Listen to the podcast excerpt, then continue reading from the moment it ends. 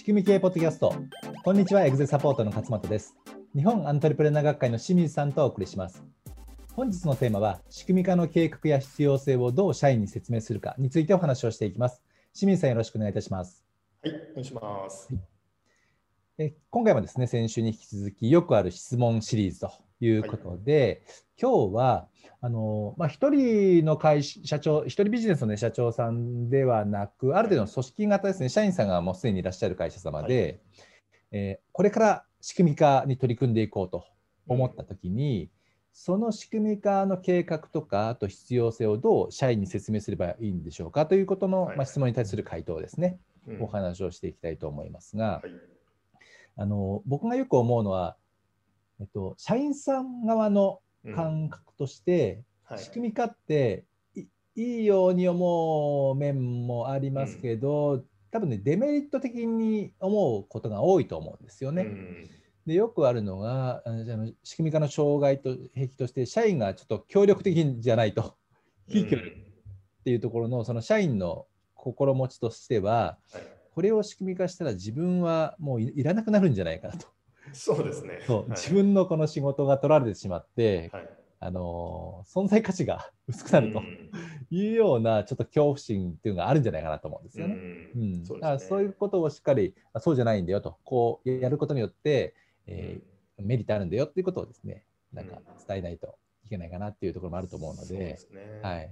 まあ、他にもね、いろいろこのデメリット感とかもあると思いますね。そういうところですね、うん、今日清水さんにお話を伺えればと思っておりますので、はい、よろしくお願いします。はい、お願いします。はい、これあの僕らの伝え方の問題もあるんですけど、もともと社長不在で成長する会社を作りましょうとか、うん、っていう話で、皆さんこう、セミナーとかにいらっしゃってもらってたんで、はい、社長はね、仕組み化のメリットをやっぱり理解してるし、そうそうね。そうしたいと思ってるわけです。確かに確かに。はい。でも社員をやっぱ巻き込んでいかないと仕組み化でできないんですけど、その時に、なぜこれをやるのかっていう説明するときに、はい、いや、これ俺がいなくても回るようにしたいんだっていうだけじゃやっぱ伝わらないですよね。そうですよね。あなたが楽したいだけじゃんって話、ね、おっしゃる通り。なのでその、きちんとこの仕組み化をせ、えっと、意義とか、うん、計画について伝える必要があるんですけど、それ結構ね、慎重にやる必要があるんですよね、やっぱり。はい。はい、うん、そこ間違うと、ちょっと反発を食らうっていうのがね、確かに、えー、あったりするので、結構大事なんですね。うん、はい。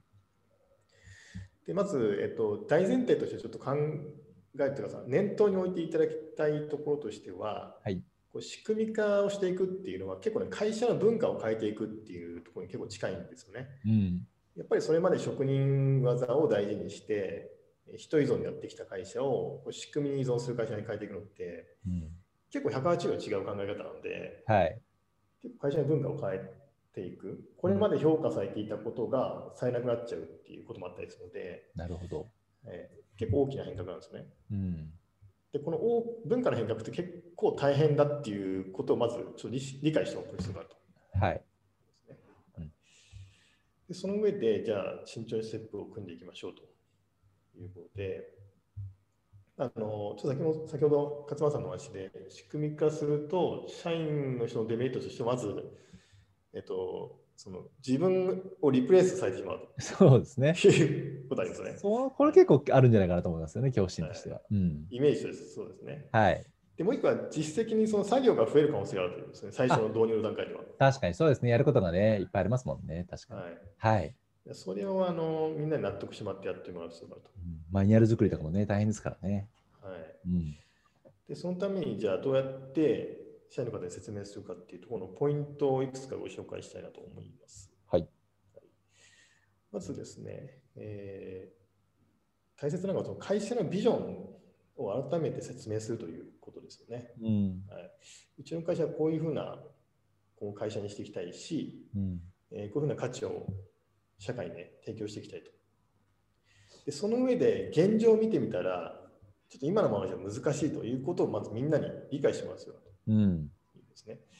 じゃあこのギャップ、ビジョンと現状のギャップを埋めるためにこの仕組み化というものが必要であるということをはい。やっぱり語らないといけないうん。ですよね。はい、でこれまず前提条件としてこういう話をすると。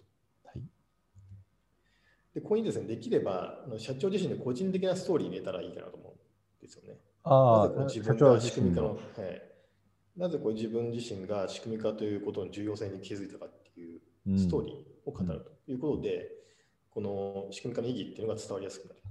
あこれあれですよね、その社長がどうしてもやっぱ仕組み化が必要なんだっていうところの、はいまあ、気づきだけじゃなくて情熱ですよね。そうですね。うん、そこの熱量ってのはやっぱ必要かなと思いますよね。はいうん、それがね、でその時にね、はい自分が楽に多分なるためなんだとかじゃなくて、はい この会社とか、このみんなとかのためなんだっていうところですね、こう伝えられるといいですよね。はいうん、でこれ昔やっていた講座の中でいつもお伝えしていたストーリーがあって、ちょっと海外のね、リフォーム会社の例なんですけども、うん、その会社はもともと自分たちの職人技で成り立っていたリフォーム会社だったんですよね。うん、で評判も良かったんですけど、お客さんからの。はい。で、ある時に創業者が要は交通事故になっちゃったんですよ。うん、でそれで働けなくなっちゃったと。はい。で、その病床に伏している時にうん、あの、このまま自分たちの職人技でやってるだけでは、あの今回みたいなことが起こったら、うん、もうやっていけなくなっちゃうと。みんなもその職人溢れてしまううん、という話をして、そこから仕組み化のプロジェクトを進めて、うん、文化を完全に変えていったっていう話があって、はい。ご紹介してるんですけど、なんかそういう話があるといいですね。うん、そうですよね。結構それあの目の前に差し迫る危機感とかがあると、はい話の重みが変わってきますよね。そうですね。はいうん、でここでまず説明して、えーなんとなく意義を伝えると。はい。で次よ、より具体的にあうんの仕組み化のメリットっていうのを説明していくのうがいいなとん、そこも大事ですよね。直接的な。はい。はい、でこの場合には、まずお客様にとってこの仕組み化がどういうメリットがあるのかっていうのをね、あの話す。はい。これあの、やっぱり日々、社員の方はお客様と接しているので、うん。お客様のニーズとかに敏感なので、うん。お客様にとってメリットがですよ。はいあと、社員みんなにとっての、えーメリットっていうのが必要かなと思うんですね。で、まずお客様に対してのメリットっていうのは、まあ、これ業界ごとにいろいろあるかもしれませんけども、基本的にはそのいつでも誰が対応しても一貫した価値を提供できるっていうのがお客様にとってのメリットうん。ですよね。あの今回、前回良かったけど、今回来たらダメだったみたいな。そうですねやっぱりうんお客様にとっても不幸なので、はい。でこれはお客様にとっての大きなメリットですよねと。うん。で社員にとってどういうメリットがあるかというと、うん。まあ、これもいくつかあると思うんですけども、はい一つは、僕はこれ個人的には大きいなと思っているのは、やっぱり人を責めない職場ができるという。あ、これは大きいですね。はい、はい。おっしゃる通りですね。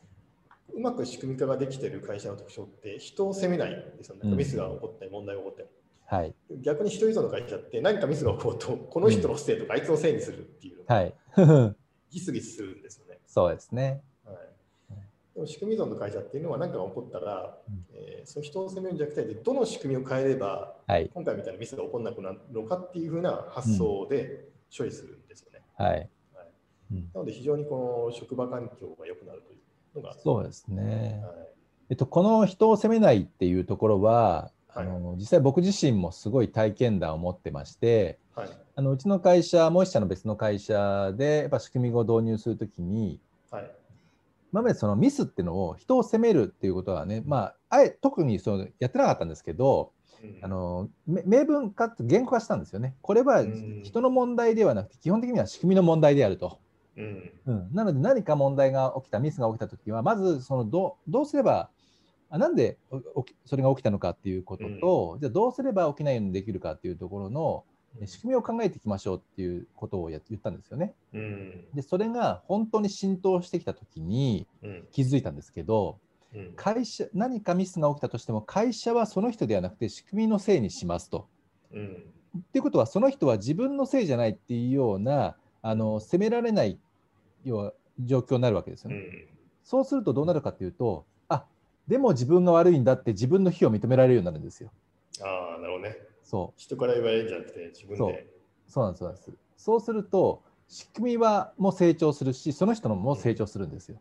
ああなるほどそう。会社として2つの成長があるのでいいなと思ってますね。これを人のせいでお前のせいだってなるとその人はいや自分僕のせいとか私のせいじゃなくてそうですよね。こういうのも悪いんでしょっていうふうにせあの責任を外にこう求めようとするんですよ。うん。やっぱ自己防衛本能があるので。確、かに確かにうん、そうすると両方ダメになっていくと。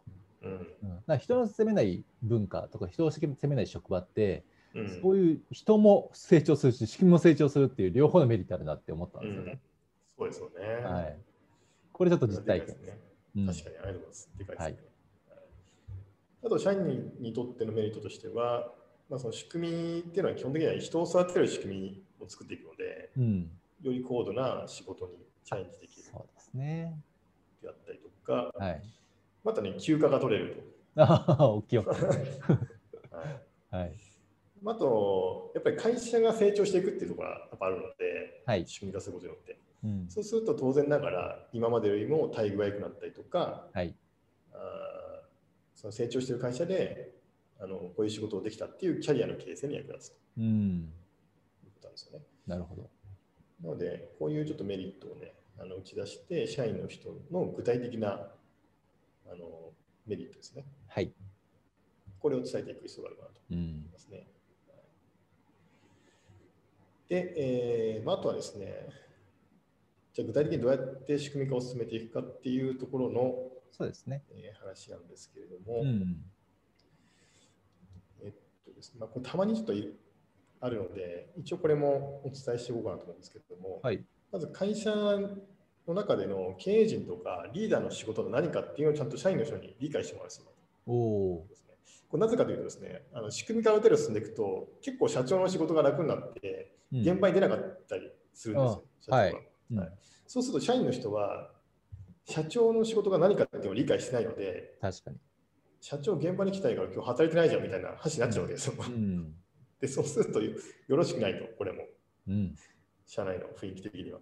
はい。なので、社長の仕事っていうのは現場で働くことじゃなくて、うん。やっぱりみんながこう働きやすい環境を作ることだっていううんことであるという認識はやっぱりみんなに持ってもらう必要があるそうですよね。と。はい。はい。これやんないとね、社長会社に来てないから働いてないじゃんって思われちゃう。思われますよね。はい。はい。これおっしゃるですね。はい、で、こういう説明する必要があるし、あとこう仕組み化っていうね、言葉が一人歩きしないように、この仕組み化とはどういうことを意味するのかっていうのをちゃんと説明しておく必要があるかなとなるほど。ますよね。うんはい、で、これまあうちらとしては、仕組み化イコール、まあ、例えば属人属人性を排除することだったりとか、はい。えー成功を複製することだったりとか、そうですね組織の中で良い習慣づくりをしていくと、うん。